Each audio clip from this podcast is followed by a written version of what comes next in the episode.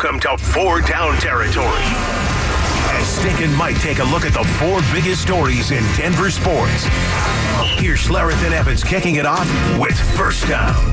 All right, good morning, everybody. Happy Friday. Yeah, you made it. Got Mat Smith sitting in for uh, Stink as uh, we kick off four down territory, talking about the sublime Nikola Jokic. Comes right out of the break. So much for uh, any kind of all star break hangover as Jokic goes off.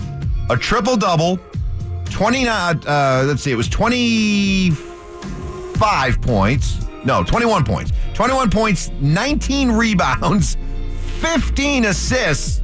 Oh, Michael Malone loves talking about those assists. His head is always up. He's surveying the floor. He's seeing who is open, where the defense is, and um, he just has a tremendous IQ. And he sees a lot of things before they happen. So the outlet passes, the behind the backs, over the heads, um, eyes closed, eyes open, whatever you want to call it. He is one of the best passers to ever play this game, and that's saying a lot. He was unbelievable last night. He was perfect from the field, 10 for 10, by the way. Nuggets is a team, 41 assists on 56 makes. That's nuts. That's insane. You'll take it every day of the week and twice on Sundays. I, you know, th- that was a game last night where it looked like he's kind of toying with the Wizards. Sure. Throwing full court, you know, full court pitch aheads and but everything is just on the money. And, and the fun part about that is when you play with a guy like that, everybody's involved and you know it. If you do the work and you put the work in, if I cut back door hard here, eventually I'm going to get that type of a look. 15 assists last night. It's it's something I think we take for granted still somehow, but honestly what he's doing is not it's as Christian Braun said last night, he's not doing anything that's normal. Well- let's just let's just get that out of the for, way. for for me, it's so we we always talk about the idea that Chuck Daly, a coach of the Bad Boy Pistons, used to say the key to being a good coach in the NBA is getting the players permission to coach them. And one thing I've always talked about is that the only way a culture works is if your best player has the buy-in a coach can rant and rail and, and plead and beg and demand and all this kind of stuff. It only works if your best player gets it and goes out and lives it. And when you have Michael Malone coming out and he is stressing in the two practices before they get back to work, his hey, we've got to hit the ground running. Yeah. We've got these 27 games left. We have got to hit the ground running. And so it's one thing for him to say it, but then if Nikola Jokic is the one that says, Yeah, you're right, coach, I agree, and then goes out and plays at this level right off where he actually could be excused if he kind of eased back into the games after being on the All Star break. Instead, he comes out and he's brilliant. And everybody else has no choice but to follow along. He took the message, he ran with Absolutely. it. Absolutely. But I love this because he's got 15 assists, 21. Mm, Joker could have had 50 last night. Embiid would have gone, tried to go for 50. This is what this is what makes Nikola Jokic the most unselfish superstar, maybe in any sport, in and over history. I mean, I've never seen anything like it.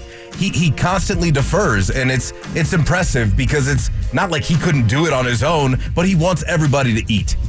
It's so cont- 41 assists in a game. Folks, if if an NBA team gets 30 assists in a game, the coach is absolutely overjoyed. At 30, they had 41. Second down.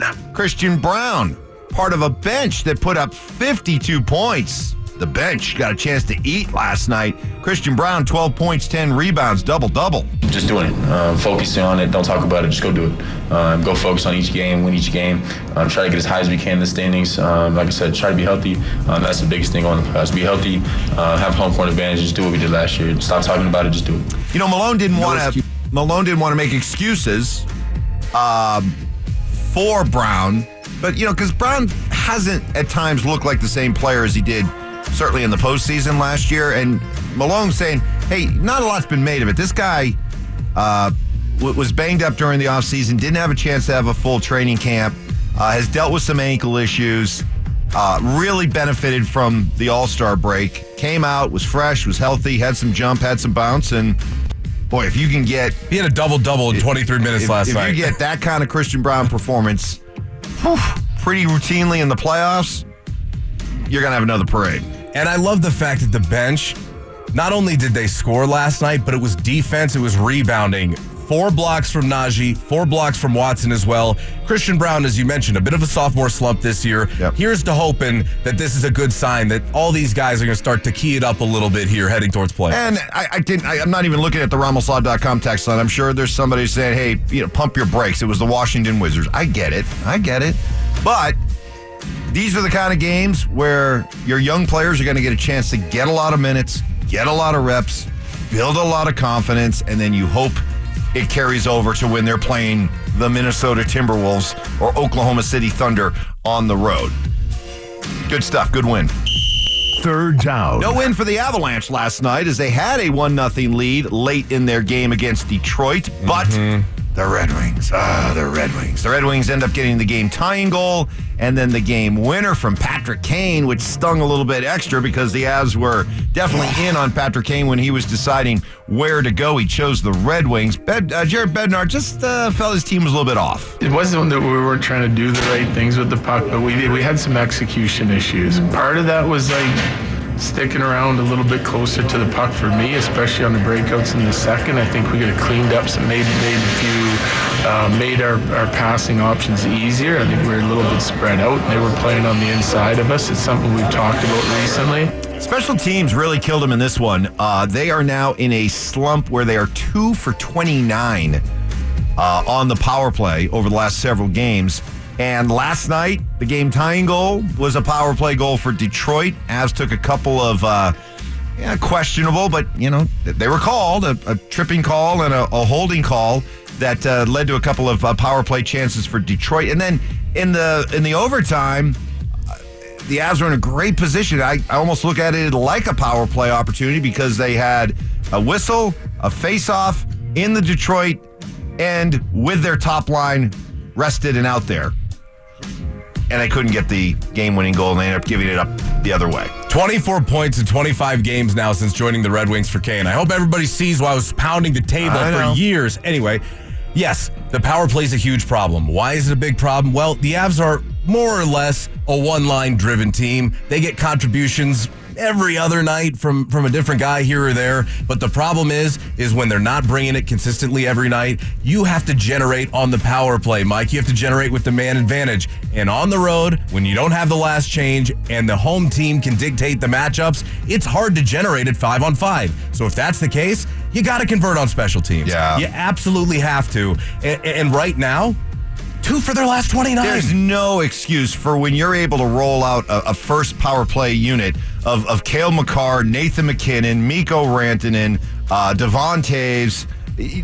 You're missing a guy though, and so are they. I know. and that's Val He is- He was damn near leading the league in power play goals when he went to the program. It's a problem. They don't have that net front presence. I thought Lehkonen played well in a couple of games, but there's just no replacing what Val and Landeskog can bring to the Yeah, team. I know, but still, that still doesn't explain two for 29. No Not when you question. have that kind of firepower No question. out there. No, it should be better than that. Uh, it needs to be better than that. One, two, three. Fourth down. Uh, college hoops last night. DU gets uh, worked over at, I don't know, was it South Dakota State, South Dakota, North Dakota? I don't know. There's so many Dakotas uh, in the Summit League. But anyway, uh, DU loses. But uh, this weekend, we, uh, I don't know how you are. I, I'm really getting dialed in because this is the stretch run before the, the tournament, the conference tournaments. Uh, do we get two teams into the big dance? It looks like Colorado State will be in. CU is on the bubble, but boy, they got a great opportunity. The schedule over the next week three straight home games uh, for Tad Boyle's Buffs. Let me ask you this one Is Tad Boyle's job riding on them making it to the NCAA tournament this year? Nah. You don't think so? Uh-uh, no. Should it be? Come on. It would be, I'll just say this. It would be one of his worst coaching performances. Now, to be fair, they've been dealing with a lot of injuries, so they've been one of the more injured teams, especially with their starting lineup throughout the year. But to not be able to take this group to the tournament Right. would be a really bad look. With a guy that could be the number one pick in the draft, and And let me add this wrinkle. If you think this year was hard, wait till you go to the I Big know. 12. They are due for a rude awakening. That's what I'm saying. And So- they already lost a four-star center for next year's well, class. that's why I'm saying this is a big, this is a big next couple weeks for Tad Boyle because it, it is only going to get harder, and you got to be sure making the move to the Big 12 that you got the right guy. To be Especially in the NIL, NIL portal world that we live in, you got to make sure you got the right guy. to be fair, the administration is going to have to prove that they actually want to invest in basketball like that because, as we know right now, there's a, a different show that's taken the main stage Yes. up in Boulder. Yes. And it's walking down the catwalk the day before the spring game. Okay, that'll do it for uh, four down territory. Our tour around the uh, Denver sports scene. It's a "Is It Just Me" Friday, giving you a chance to get those hot takes off your chest, including oh, here's one: Should Jared Bednar's seat be Oh. getting warmer? Okay, we'll, we'll debate that next. Ever since we got Xfinity, we have Wi Fi all over the house, even in my hiding spots. Ha! Found you. How? That's wall-to-wall Wi-Fi from Xfinity. Now through March 21st, get started with 200 megabit internet for $25 a month for two years with no annual contract and get Wi-Fi equipment included. Go to Xfinity.com, call 1-800-XFINITY or visit a store today. Requires paperless plan auto-pay with stored bank account. Restrictions apply. Taxes and fees extra. After promo, regular rates apply to internet service and Wi-Fi equipment. Actual speeds vary. Denver Sports Station 1043 The Fan presents Schlereth and Evans.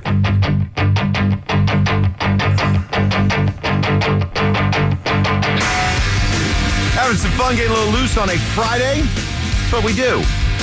Only difference is Mat Smith staying in for a Stink. Is it just me Friday, giving you a chance to uh, get those hot takes off your chest? It could be about anything or everything like these. Is it just me, or do beers just taste better on a Friday? They do, They too. do, don't they? Just oh, crisp, refreshing. Uh huh. And the thought that you don't have to do anything tomorrow. Exactly. Which means instead of just having one or two, eh, Maybe I have 13. let's let this thing breathe a little bit. Maybe bit. I have 13. Uh, another one here. Is it just me? Can I get a shout out for all the beer men out there working to make sure y'all don't go thirsty through the weekend? Uh, yeah, this I, I follow up. I go, you're a driver? He goes, yes, sir. I said, all right, well, thank you. Any drivers. We love drivers are our people. Delivery driver, Oh. truck driver. You got that's that's our familia Heartbeat right there. Heartbeat right there. Heartbeat. Making it all happen. Getting it all done. Thank you so much. Uh, some more. Is it just me's? Is it just me? But do I need to stop watching the national sports media? Kendrick Perkins made my blood boil again yesterday. His latest take was that the Clippers will win the championship and Jayson Tatum should be the MVP. Thank goodness for Thank goodness for Shannon Sharpe on that show because I was I, I caught like a, a few minutes of it on Monday and Perk started going down that same ridiculous avenue talking and, and Shannon was just like stop. Stop. No, it's Jokic. Why? Because he's the best player. So, yes, I, I do yourself a favor, uh, a, fa- a favor, a favor. Don't be watching that show, especially when Kendrick Perkins is on. Change the channel. If we learned one thing from last year's MVP race, it's that nobody should be listening to Kendrick Perkins. Yeah, but the oh, pro- Brother, this, guy stinks. Well, Shannon hasn't been there long enough. That's Well, the thing. He hasn't he's got there it, now. He hasn't got indoctrinated into the ESPN way of doing things, which is they are. I guarantee you that these aren't just all individual opinions that these Stephen A. Smiths and Kendrick Perkins put out there. It is talked about. It is drilled into them that it's drive the major markets, drive the stories. When when Stephen A. comes out the other day and lists his top five biggest storylines for the remainder of the regular season. Did not include can Nikola Jokic win three MVPs in four years? Can the Nuggets go back to back? It was uh, are the Clippers good enough to go to the NBA Finals? Are the Knicks good enough to go to the Eastern Conference Finals? Is Jayson Tatum uh, good enough to win the MVP? Is this LeBron James' last dance? It, it's all about the bigger markets, and that's what they're trying to drive. They do not want to drive Denver. Denver's an inconvenient uh, nuisance. Uh, like a like a bug on a windshield for them that they would just like to be rid of, and so yeah, and I, I I predicted this. I said, watch, watch what happens with ESPN as soon as the buzz of the Super Bowl has been exhausted. Watch what they pivot to. Watch how they start to immediately build the candidacies of different players other than Jokic to promote as NBA MVP. And who is the first guy up? Jayson Tatum. They'd have, love they, to market they have that. they have made it is clear they have made Jayson Tatum the the face of who they're trying to promote right now for MVP. No That's question. ignorant. In fact, in fact, that's a really good point because I was reading on ESPN they released their list of NBA contender tiers for this year. The true contender, there was one team, true contender, Boston Celtics. The Nuggets were in the second tier. Yeah. and I was like, I was like, oh, how do how am I supposed to take you seriously now? I get that the West is better than the East, and there's probably part of that. But come on, are you kidding me? Everybody's healthy. I mean, nobody's hurt. They got all their starting five in the lineup. You tell me the Nuggets aren't a true contender? Get out of town. Uh, is it just me on the RamosLaw.com text line? Jared Bednar needs to go. He's been complaining about effort and style of play for months. The message is falling on deaf ears. Well, I think two things can be true, right? One is not true. He does not need to go. Relax, okay? Just take a breather. Second part, do I think the message is falling on dead ears? I don't know, but I think the believability from within the locker room of now being two years going on two years without Gabe, you don't have Val, you don't think those guys know what it takes to win a cup? You don't think Nathan MacKinnon looks around a locker room and can tell whether or not he's got what he needs in the building? Uh, every now and again, one of 82, right? Night after night. It, it, I could see how those guys, they could start to be losing a little bit of belief because A, they just don't have the dudes in the locker room. And Makar right now, he's real, you know, he's real down on himself. He doesn't have a point in seven games. I was listening to him last night, very self critical, as all great players are, especially those who push themselves. But it, it, it's just a little negative right now. And that was the one part about Gabe. If Nathan was the driving force behind the motivation as far as leadership, Gabe was the guy who could smooth everything over, put an arm around you when need be, and also kind of help be that calming, settling presence. And they haven't had that in the locker room for two years. If I'm going to put anybody on the hot seat over there in, in Avalanche land, it's it's Chris MacFarland. Oh, now, now you're talking my because to me, the the issue ever since they they started out defending their cup has not been about coaching. It's not about their core players. It, it, it's about what they're building around that core. And they acknowledged last year, last year's decisions were terrible because they blew everybody out. They blew everybody out. They came back with a completely different supporting cast this year after acknowledging that the one that they put together last year wasn't the answer. And so now they're going with this group. And right now, the early reviews mixed. So we'll see how this thing plays out. But if it's another one and done, two and done in the playoffs, I think you got to take a long, hard look at what's going on in that front office. Another one is it just me? Or does the possibility of drafting J.J. McCarthy, Michael Penix, or Bo Nix just seem kind of lame? Don't think they are the answer. Uh, I found this one interesting. Daniel Jeremiah, uh, former scout, front office guy, now doing the whole media thing. This is his comp, pro, pro comp for uh, J.J. McCarthy. But he can rev it up. He can drive the ball in the seams. Um, he can extend plays, keep his eyes up. Uh, you know, I, I kind of uh, when I finished up watching him, I was like, "Gosh, who does he remind me of?" And I thought, man, there's there's some elements of Alex Smith uh, coming out of college, where Alex Smith had a similar build, um, played the game uh, from the shoulders up really well, and was pretty athletic to go out and make some plays. You want to draft the next Alex Smith? I'm not high on McCarthy at all. I know that he's flying up draft boards, but th- there was so much success that he had in college that honestly, he wasn't the driving force behind. He had the best team, the overall most balanced team, especially offensively. Not a lot of pressure was on his shoulders. Now, the things that he was asked to do, he stepped up and did.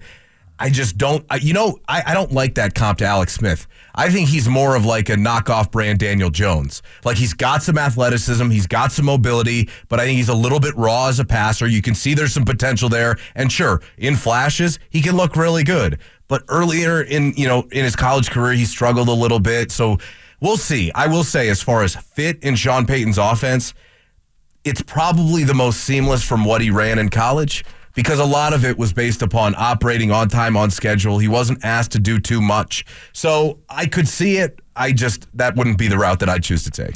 Up next, what's trending? Nick Saban is mad as hell and he's not going to take it anymore. That's next. Here's Schlereth and Evans with What's Trending right now. Happy Friday, everybody. Got Mat Smith staying in for Stink, who's off today. He'll be back on Monday. What's trending? Well, what's trending is Nikola Jokic for uh, reasons that we have never talked about before because he had never had a triple double against Washington. Well, check that as done. And now he has achieved a triple double against every team in the NBA except the Denver Nuggets, which uh, Michael Malone said, Boy, I hope we never have to see that happen. What's unique about him is that he can impose his will in so many different areas. You know, some guys were great scorers.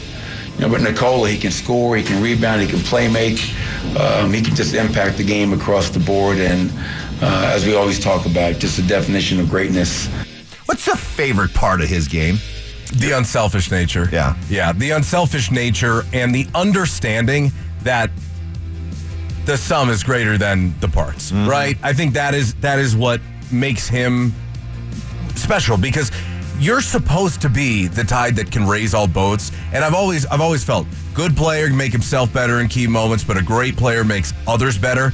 Anybody who takes the floor with Nikola Jokic instantly becomes a better basketball player, and that is a trait that really not many guys have. I appreciate that. I love the humility from him, but also I feel like he's just very grounded. He has a very healthy life work balance, Yeah. and you also don't see that very often. So we're we're, we're witnessing a very very special moment here in NBA history, in my opinion, with his prime, and I just I look forward to watching it continue to unfold. It's the IQ. I love basketball IQ. I think we put too much emphasis and we're drawn too much or we promote and highlight too much athleticism. And I, and I love the athleticism. Don't get me wrong, but it's it's the understanding of how to play the game Right. that I'm drawn to. And it's That's a good way to and you it. can have both. Michael Jordan and LeBron James are their basketball IQs off the chart.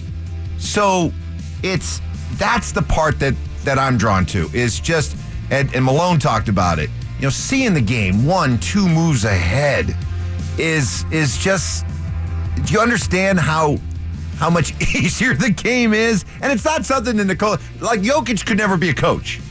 Because Jokic will be like, why don't you see what I see? Hmm. the, the prime Jo- effect. Magic Johnson was was not a good coach. Why? Because Magic Johnson's watching the game. He's like, I see that. I see that. Why don't my players see that? Hmm. Right? But you, you can't you can't coach it. You either have it or you don't have it. And definitely Nikola Jokic has it.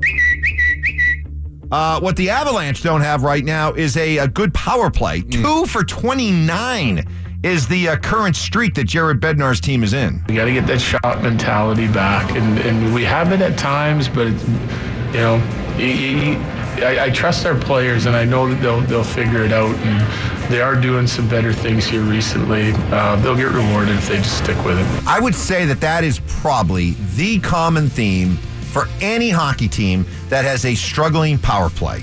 That teams get too cute and too finesse, and they're looking for the perfect pass and they're looking for the perfect setup rather than just sometimes just hammer it on net. Miko, shoot the puck. Right. Uh, last night, Nathan MacKinnon had 11 shots on goal. The next highest Av wa- were Makar and Manson with three. No other forward had more than two. Miko had one. Yeah, well, you're putting it on Miko. I, I'd say Cale Makar shoot the puck more too. He had three. Miko had one last I night. know, I But know, here- but- here- but here's my point. Who's getting more opportunities at the power play? Probably about equal. Because Right. Miko sees the puck just as much on the right wing as Cale does Sure. at the blue line. The point here is that you need your dudes to be dudes. So yes, you can point out Cale. You point out Miko's only had six points in nine games in February. For most players, you probably think to yourself, oh well, decent stretch for him. For Miko, they need him to be a dude every night. That was part of the reason why they were so dominant down the stretch in the regular season last year. He had 55 goals last year. He's still on a good pace, but they need him to be more. And I believe that was a bit of a subtle message. You heard him talk about shoot mentality. That's Miko. Fire the puck on net. Let's go. You gotta get angry. You gotta get mean. That's the only way you can play. I like it. I like it. Nick Saban is not happy with college football. Shocking. And let's face it, he if if NIL transfer portal, if that had never come along, Nick Saban's still coaching at Alabama. No I have no doubt about that. So anyway, he, now that he is uh, retired, he says he wants to help bring reform, uniformity, and common sense to college football. Quote, what we have now is not college football. Not college football as we know it. You hear somebody use the word student athlete, that doesn't exist. We've gone to nobody talking about education, nobody talking about creating value for their future, to talking about how much money can I make while I'm in college. Does he have a point, or is this somebody who's just bitter because coaches no longer have that uh, iron fisted, you know, control of the program like they used to? He has a point in that the game is not what it used to be and that it has changed. but he is trying to push a boulder uphill here. This is, the, I mean, this is a train that is loaded up with coal and barreling down the tracks. There's no stopping where college football is going. Now, to his point, can there be some regulation? Do they need stronger leadership? Absolutely. But even NCAA president, I think it's Charlie Baker, the other day came out and said that all these coaches who are complaining about the sport becoming harder because of the NIL and the transfer portal era, well, guess what? They had all those rules in place for the coaching staffs forever. The coaches could up and leave kids stranded, right? So he kind of even told, which I was surprised from the NCAA perspective, he kind of told these coaches to kick rocks. Saban can do that all he wants, but there's going to need to be a stronger college football players union. There's going to be uh, a stronger leadership. But what it all comes down to is what do the SEC and the Big Ten decide to do? Because right now they've got everybody else on the ropes with the amount of leverage they have as far as the postseason format and further annexation of these conferences. We'll see how it plays out, but they hold all the cards right now. Do you even think about these guys as college students anymore? I think this is a much longer conversation. Yeah. Kyle and I actually had this conversation on our Sunday show. I don't. A couple weeks ago. No. you can't tell me. And, and by the way, I'm not. I'm not uh, getting after these guys. But are you telling me that Shedeur and Shilo Sanders are going to class? They're there to, you know, play football. Right. Yeah. Yeah, that's what it They're is. making. They're making three, four million dollars. Why? Why go? Who? Why do you need to go to class? And I mean, again, that opens the conversation of, well, is a college degree what it used to be? And we can go down that road. And, And look, do you even have to ask these players to be college students, or are they just now employees well, of the the, the university? A lot of these kids only have earning potential for these years in college. The majority of them, probably about 90% of them, right? So what they're doing now is maxim- maximizing their earning potential because it won't be the same moving forward for the majority of them. We'll get back to that conversation. I think this is uh, worth talking a little bit more about. Well, this is going to shock you. Charlie Sheen and PEDs. I mean, PEDs kind of does shock me. Charlie Sheen. I mean, I would have figured other stuff. I would think any substance, any any, Well, any substance with with Charlie this is, Sheen. this is fair. This is a valid. But here's what uh, he's saying. He claims that he took PEDs for roughly six to eight weeks while Major League was being made. Said it was the only time I ever did steroids, and my fastball went from like 79 to 85. pumping gas, just like the rocket, James He- hey, I don't doubt that. And Charlie Sheen is one of the whatever you want to say about Charlie Sheen, he's one of the the few few actors who actually look like they can throw a baseball. Wild thing, Like like you make my N- heart Nuke. LaLoosh, Tim Robbins, and Bull. Durham. Oh no, could, for could sure. not throw a baseball. No, no, Char- Charlie can pitch a little bit. Charlie, you can tell when he was when they do the, the the scenes, you can tell this is a guy who knows how to throw a pitch, knows how to pitch, knows how to do a windup. And so the fact that he was probably trying to make it, uh, there were times during the watching the movie when I when it first came out, I was like, hey man, I, I know that Hollywood knows how to speed this thing up and, and make it. He looks like he can throw. Well, here's the evidence to prove it, right? I was just thinking about all the lines in the movie that I absolutely Oh, my love. goodness. What a great, what a great film. I hate this bleeping song. How you doing? Willie Mays Hayes. That's right. That's right. Look at this guy. Don't give me any of that Olay BS, darn. That's right. Strike Oh. this out. There's so. Only got one thing I- to say to you, I- Dorn. yeah, I was. wa- We were. My son and I were watching this the other the other day, and he was getting so mad at me because literally I'm saying every line before they. ca- Finally, he said, "Dad, shut, Shut up, up. and let me watch the movie." I said, go in the other room so I can watch it and I'm enjoy like, it. You're no fun. You're no fun. I hope you gentlemen are ready. I'm about to put on a hitting display. up your butt, Jobu. Uh, coming up, we jump right back into uh, Is It Just Me Friday, having some fun as you get a chance to uh, take over the show and unload those hot sports opinions next. It's Schlereth and Evans on Denver's Sports Station 1043 The Fan. I hate this bleeping song. I only got one thing to say to you, Vaughn. Uh, it's timeless, timeless. Just a bit outside. So it led to the question who are the actors Uh-huh. who actually could pull off being an athlete? Oh, wow. Who were the actors that actually could pull off being an athlete. Charlie Sheen was one. Kevin I mean, Costner. well, well, you mean at least portray being an athlete, not actually be an athlete. no, not no, no, actually but, like but actually look like they're they, they actually have some Oh, athletic. I got a great one They have some you. athletic bones in their body.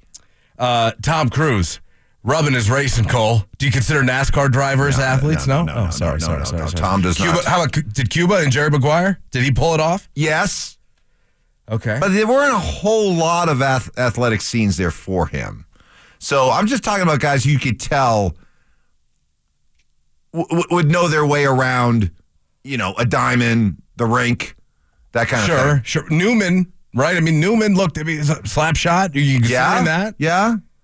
Uh, how about uh, how about uh, Rob Lowe, Youngblood? Okay, okay. Costner. How did we miss Costner? Yeah, no, Costner. Costner can play any sport. Robert Redford in The Natural. Sure, He sure. looked, he looked like he could. What about Dennis Quaid in the rookie?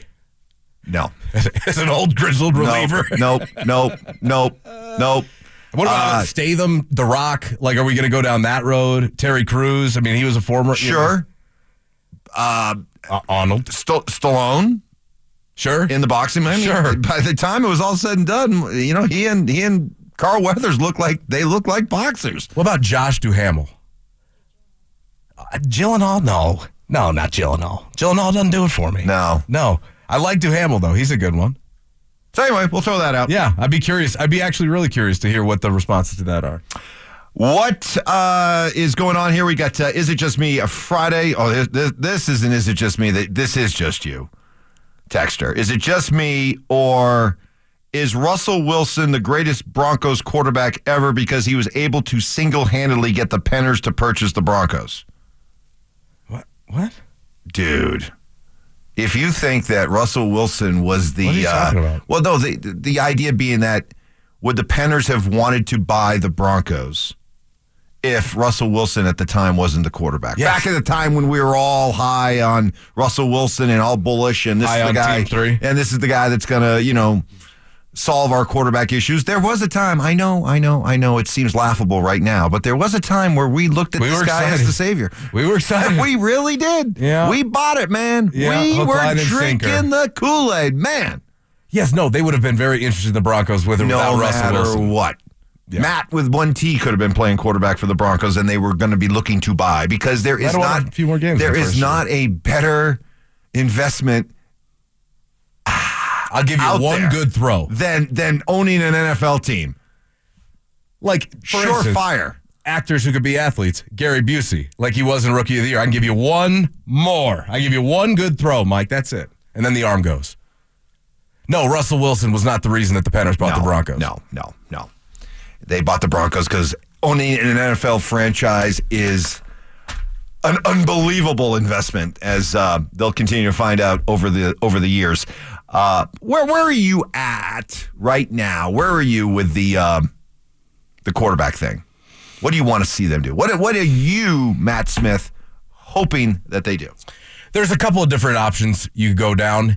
I, I'm of the opinion, and I have been of the opinion since after the Super Bowl, that the championship core isn't in place. And actually, last week when you were out for a day, when you went up skiing, right? I think that's what you did. My son week, and? I went skiing last Friday. Yeah, Mark and I went Keystone, through. Mark and I went. Was it good? No, it was wonderful. Fresh pow, a little pop out. Yep. All right. Well, that's nice. Mark and I went through. We just heard from Daniel Jeremiah. He has this foundation matrix, and there's about 12 players. And we came up with six of the 12 positions that he outlines, except for one of those guys was Ja'Quan McMillian, that Mark said. I think that's a little bit too early to call him a foundational core piece. And then one of them was Lloyd Cushenberry, who's most likely not going to be here. So what does that leave you? Four or 12? I'm of the personal opinion that the foundation isn't here. I think they need to restock the coffers. I'd be looking to move down in the draft. I'd like two starters instead of one for a team that has so many positions of need. But I understand that fans are looking, you know, they, they want something to be excited about. I just don't know that this year, if you're trying to make the jump this year, you're jumping with ankle weights on because you will have to deal with the dead cap one way or another. And you do have to become cap compliant. Now, it's much easier said than, than done, I think, to deal with the dead cap, but cap compliancy shouldn't be a problem. They can extend guys, they can renegotiate contracts, convert salary into signing bonus. There's a lot of different avenues for them. Daniel Jeremiah, former NFL uh, scout, now doing the, the media thing, uh, talking about uh, how it's going to be tough for the Broncos to try to move up in the draft to get that quarterback. It would be tough. You got no second round pick. Um, there's other holes on the roster. I, I would say if you know Sean Sean's going to have you know what he's looking for at the position. To me, it's if you 100% fall in love and he's your you know it's the best guy because you know just because somebody might be number one the number one pick or number one on another board doesn't mean he's number one on your board. But if you've got a guy who you think is the best one, who you think is a uh, you know a cornerstone at the most important position for the next decade plus, and you have conviction, I don't, I don't, I don't have any problem with it. Even though you might have some other holes to fill, you don't make that type of a move uh, for a guy you like. You you make that type of a move for a guy you think's got a chance to be really be special. So where I'm at right now when it comes to the quarterback debate, I'm I'm making it easy on myself. I'm I'm, I'm going to re- remove some of the anxiety that goes along with trying to figure all this out. As somebody that believes in Sean Payton, and I do, I stand with Sean. You stand with Sean. I stand with Sean. As somebody that believes in Sean Payton, whatever decision he makes in regards to the quarterback position this offseason, I'm going to trust. Because I, I, I know based on his resume, how long he's been around this league, he understands the importance of the quarterback position. And also, he knows what he wants. That is key. That is key. He knows what he wants. And I think a lot of teams out there, when they are drafting a quarterback, any quarterback, it doesn't matter who, they have no real idea about what they want. The coach doesn't really know what he wants. The GM doesn't really know what he wants. In this case, if there is a benefit, I know there are Payton critics out there, but if there's a benefit to having Sean, he has been around long enough that he knows what he wants. So if this if he goes out and and drafts a quarterback at 12, if he moves up for a quarterback, if he decides to pass on these quarterbacks and sign a free agent quarterback, I'm going to feel good about it.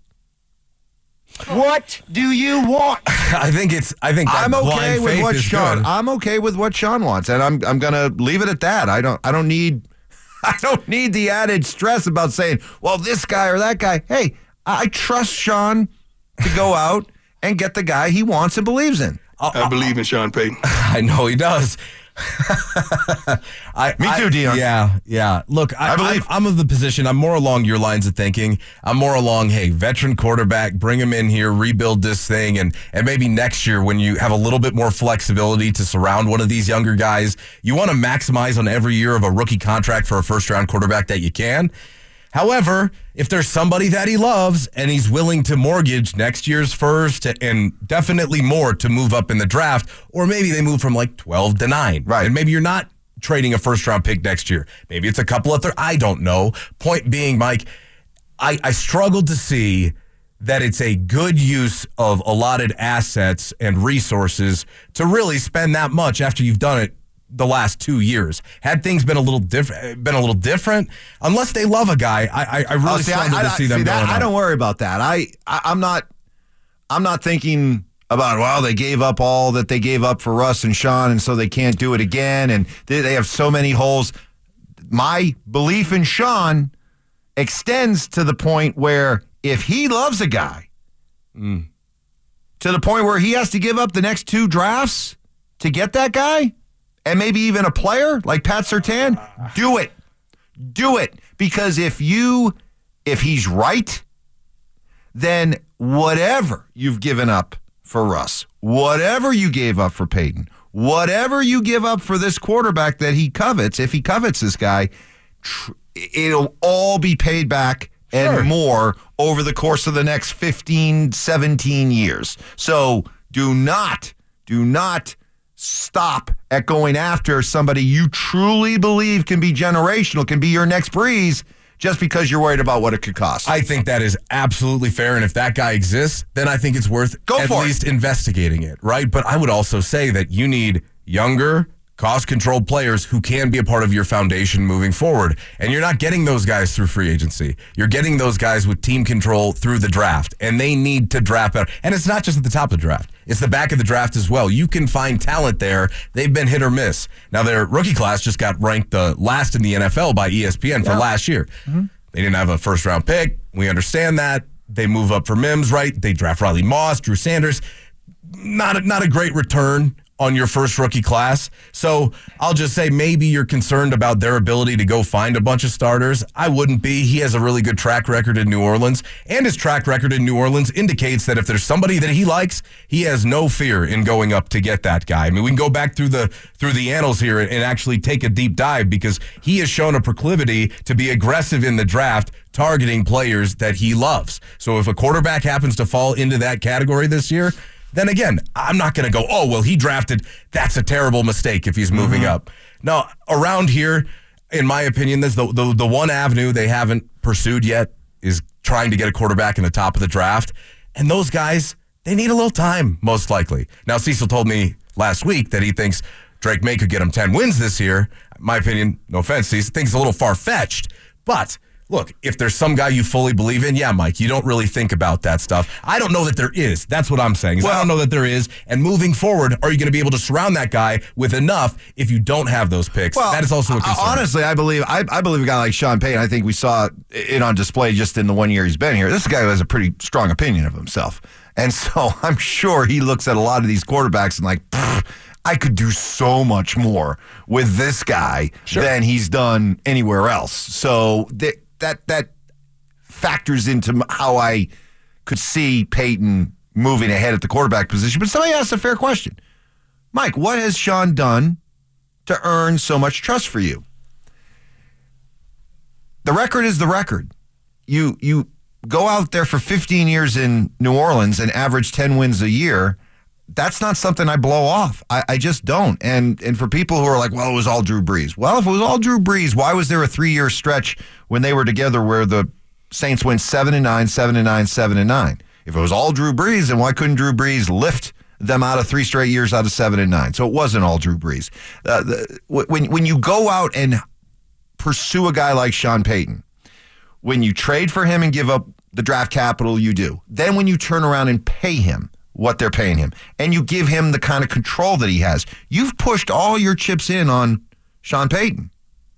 So why then stop and not trust him to go do what he sees fit? You don't. Yeah, yeah, so to me, yeah. it's it, it- to me it's pretty simple. It's it's why I stand with Sean is that I respect his record. Do you have bumper stickers yet? No, but I should get some little buttons. Uh-huh. Do people still wear buttons? The lapel pin? Do- do- do- no, do they still wear the campaign buttons? Sure. Do people still do buttons? You can start I- then fine. Let's I bring it back. Stand with Sean, but Or a sash. or a little sash. That's right. a little sash. Frauds. Um, That's right. but but if you're going to invest in a guy like Sean Payton, Uh-huh. which they have, then you got to sit back and let him do his thing. Oh, of course. And Yeah. so if you if, if, if he has a quarterback that he really believes in, if they if he drafts a quarterback, then I know this guy based on everything that he's done and the kind of uh, authority and and what you gave up to to bring him here, then you sit back and say, okay, I believe in it. again, you're not trusting that it's going to work out. You're just going to trust the plan because I'm quarterbacks. I'm gonna trust the guy. Right, but my point is, is that it's not an infallible decision. Like, okay, okay, so he made this decision. He's going to draft a first round quarterback. Slam dunk, no doubt, it's going to work out.